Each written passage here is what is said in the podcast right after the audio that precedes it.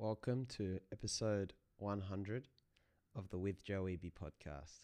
We've made it to 100. So thanks to you for sticking with this for so long, or if you're just tuning in for the first time, even, uh, welcome. And yeah, it's it's great to be here. Wow, 100. We did it. And on reflection, you know, I've I've somewhat enjoyed this. It's been a lot of work, the daily format, um, but I do want to continue it for the time being. I think that there's a, a powerful symbolism behind um, showing up, especially daily for now, as long as I can sustain that. Maybe not forever, but for now, I'm going to keep giving it a try. And there's just a symbolism about, I think, delivering, which I think is important. I think it's important to show up and try and deliver value and, and offer something positive. Uh, so, yeah, when you get up every morning, or if you go when you go to bed at night, I'm going to endeavor to remain here for you, and and you're with me too, and I feel that. So, a big thank you. Um, but ironically, it's it's funny to thank people even for listening to your show, to your podcast, for reading your book and stuff like that. It's it's kind of fun. It's funny. I think of that. I think it's funny because a lot of the time, what we're doing, we're creating for service, um, and so it's not really for us. Yet we thank people like they're doing us a favor by listening to to our podcast or or reading our blog or book or whatever. So it's kind of funny when I think about the podcast and um, you know, and I make, talk to people who are listening. Thank you feels actually like a funny thing to say, and maybe I'm saying, "Wow, thank you for being interested in you," and thank you for maybe being interested in you and then other people. Uh, yeah, because sometimes we're doing things that are bigger than ourselves. Now, what I wanted to reflect on for today, and to pick a, something befitting of the 100th episode, I wanted to reflect on uh, one of the blog posts again, to go back to one of my blog posts. And it's called I Was Wrong Rethinking the Comfort Ladder. And it's called I Was Wrong because I see no problem with if I disagree or evolve and build on my understanding of an earlier concept, even if I publish something about it. Um, I have no shame in kind of saying I was wrong. And that's, I think, an important message to send too. That we can't just be putting things out there in the world for the sake of it. So, this one, as comfort ladder, we talked about very early on in the podcast in relation to Maslow's hierarchy of needs. And I was at this period where I was struggling to write this post, and I don't normally struggle to write. It was the closest thing I've had in a very long time to what people call writer's block, which, for those who know me, is a very uncommon experience for me. So, and I think the reason for that was there was it was it was nagging at something deeper. There was something I wasn't understanding yet because a lot of the writing is a function of understanding, and there just wasn't something I was understanding. So that's the picture I want to paint today. So the picture I want to paint is I want you to think in terms of a, especially in a, a, a more of a Western culture right now, there is such a thing as a kind of stock life. There's this more or less this script of when you're young, you go to school and you're educated, and then you go out into the world, and along, and then when in your uh, late teens, early twenties, you begin this process of finding something of a career out in the world. When you're my age, you start to convert that into something more stable. But the focus is prominent, uh, first and foremost, normally on your career, maybe having some experiences alongside that, setting yourself up financially, and then perhaps marrying, settling down, having a family, providing for a family. But normally uh, at the same time, there's this prioritization of furthering and furthering ourselves financially. We look for more and more financial upside and career stability. And then what a lot of people do once they reach a point where they're certainly well off enough is they start giving back. And I always found the concept of giving back funny. Whereas I, I, I don't know, I always thought of myself as someone who might try to give forward. um, to build one's whole, I don't know, career based on service initially rather than at the back end and giving backwards.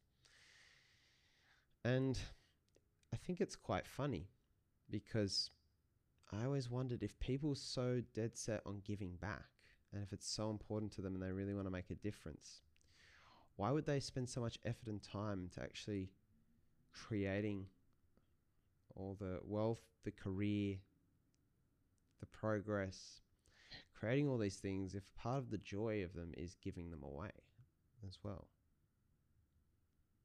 And that's always been hard to just uh, justify or weigh up in the balance sheet of my mind. And so in the in the comfort ladder, I re- was reflecting on Maslow's hierarchy of needs, and if you remember, the more basic needs we have are at the bottom of Maslow's hierarchy, and then the thing at the top is is called self actualization, which is our full potential, reaching our full potential more or less, and then below that's like love, belonging needs, and then at the bottom is safety and physical needs, food, water, comfort, shelter, that sort of stuff. And that they kind of they tend to, you know, once you've met the needs at the base, you care more about the things above it. So that's that's to revisit kind of the the gist behind Maslow's. And so I started to wonder, you know, why isn't doing great service the top of people's list all the way through when they get to that point? Now, I thought of the comfort ladder in that we tend to just try and make our lives more and more comfortable rather than making them more and more meaningful. But when I was rethinking this whole comfort ladder idea, which was my comment on Maslow's, I was just thinking about people not really trying to optimize for comfort. That that's not always the biggest driver. Rather, certainly there are people who, who are just focused on um, making their lives more comfortable or luxurious.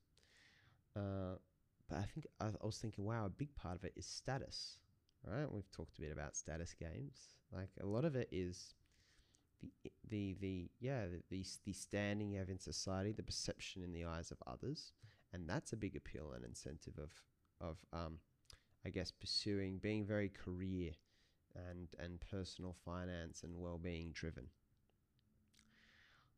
And then I realized I realized that a lot of this related to what I learned when I was working in the whole charitable and, and non-profit humanitarian development space and all the stuff I learned there and observing people's behavior, especially donors' behavior. And then I realized how much this sort of came back to that. Because a, part of, a big part of the motivation, especially people who donate, was not to actually, a lot of them didn't donate, you know, publicly.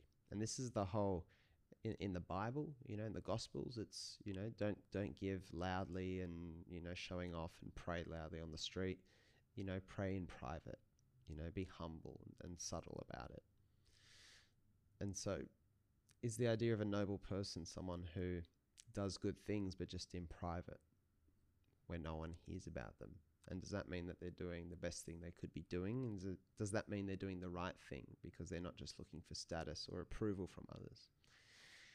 And that's when I realized that even in the example of the donation and the example of like giving back, a donation is anonymous. Okay, put it this way an anonymous donation is anonymous to the public. But the problem with an anonymous donation is that it's never anonymous to one person. And that person is you, the donor.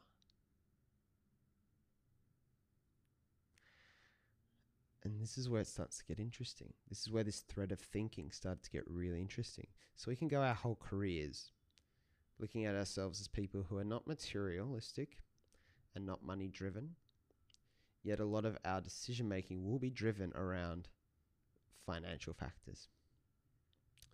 And then we are able to tell ourselves a story by giving back because the the long story short of my experience from a from a, a charity kind of non-profit background is that very few people give back effectively. And that's because giving back is not their primary incentive. Most people who are donating to charities, primary incentive, for better or for worse, not the end of the world per se, is is the relief of guilt or the feeling that they've done something.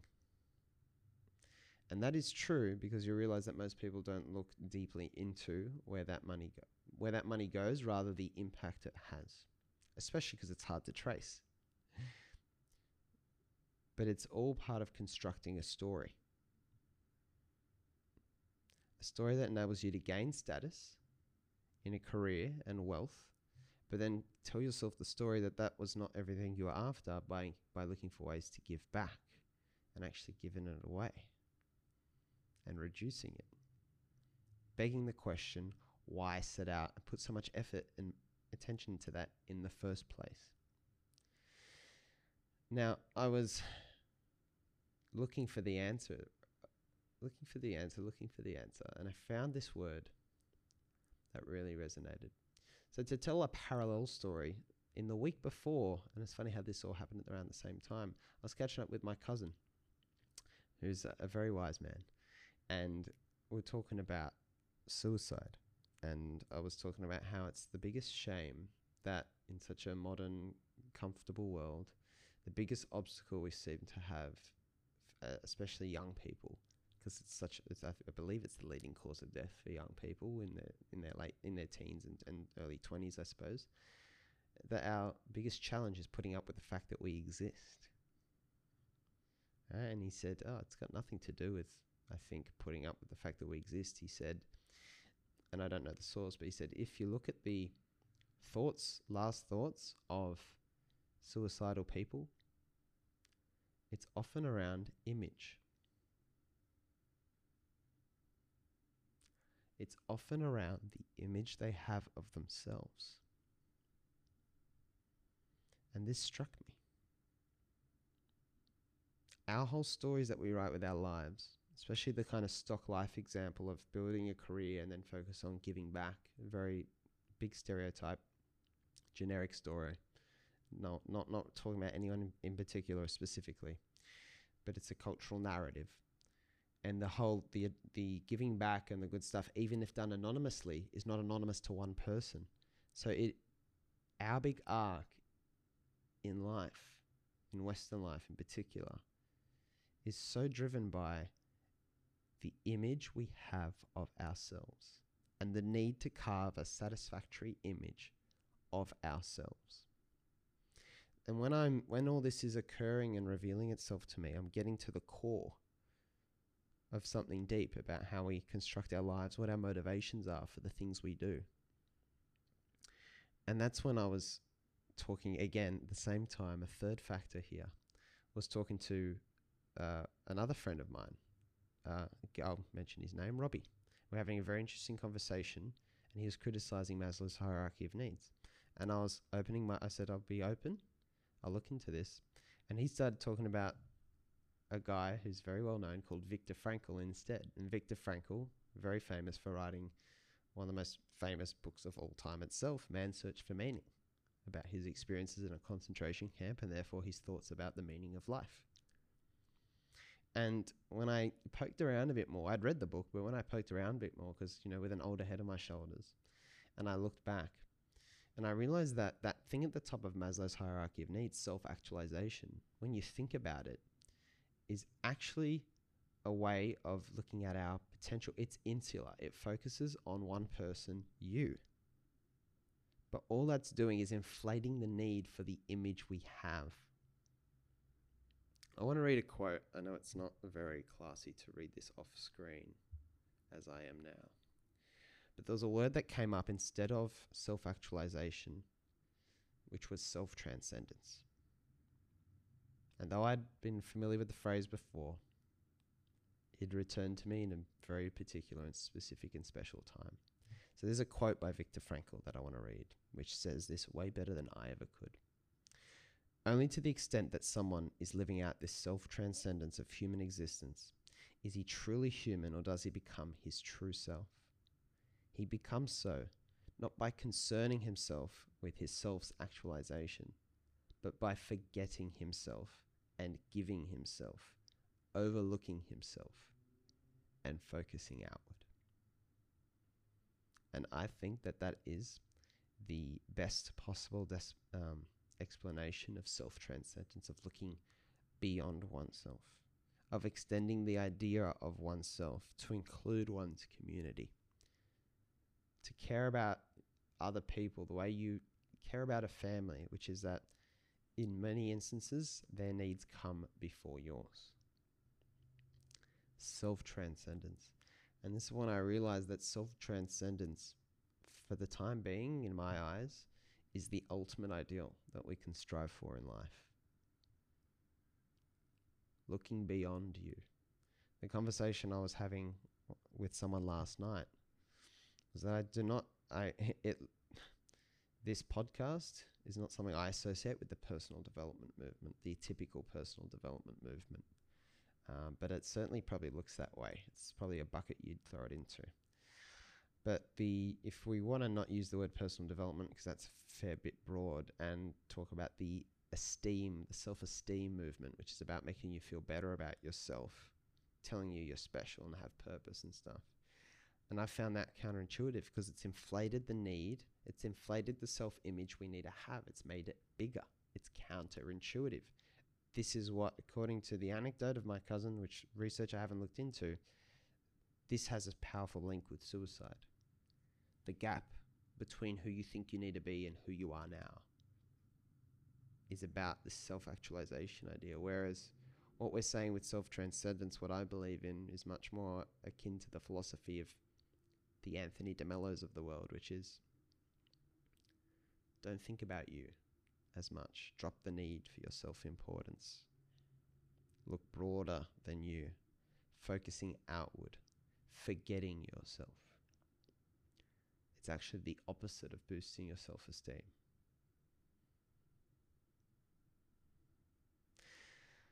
So, yeah, at this time, I just want to say thank you. So that's episode 100, and that's to to bring it. It's one of the most important lessons I've learnt so far. And there's a bit going on in life now. You know, at the moment, we're launching the book 18 and Lost, so are we. We're also launching the online business called The Constant Student, which is our attempt to make the the projects, the space online, the community that helps you thrive in an uncertain future, but also, I guess, helps you go on your own journey. I really think of this as a as a journey building tool, especially to find the people that help you along your journey.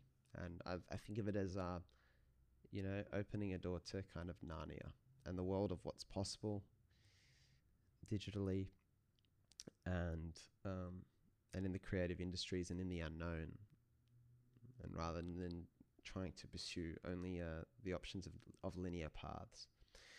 So that's stuff happening right now, and it's an incredibly momentous time, and it's full of excitement and, and challenges, uh, but we're dealing with it.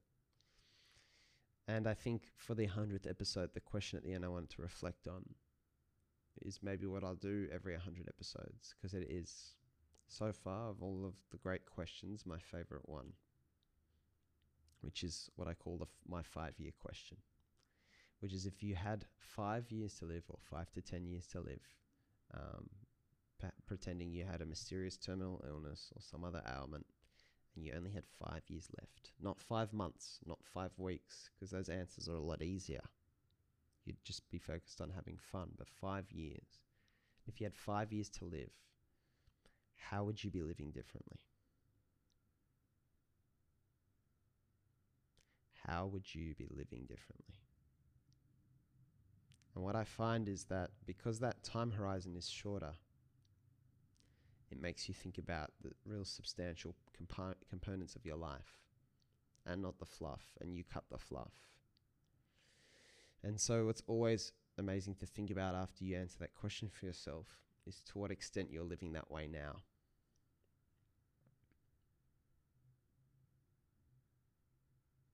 And the closer your life is now to what it would be if you answer when you answer that question when you think about you're going to die in five years how are you going to spend the last five years of your life the closer they are i'd argue the more aligned your life is.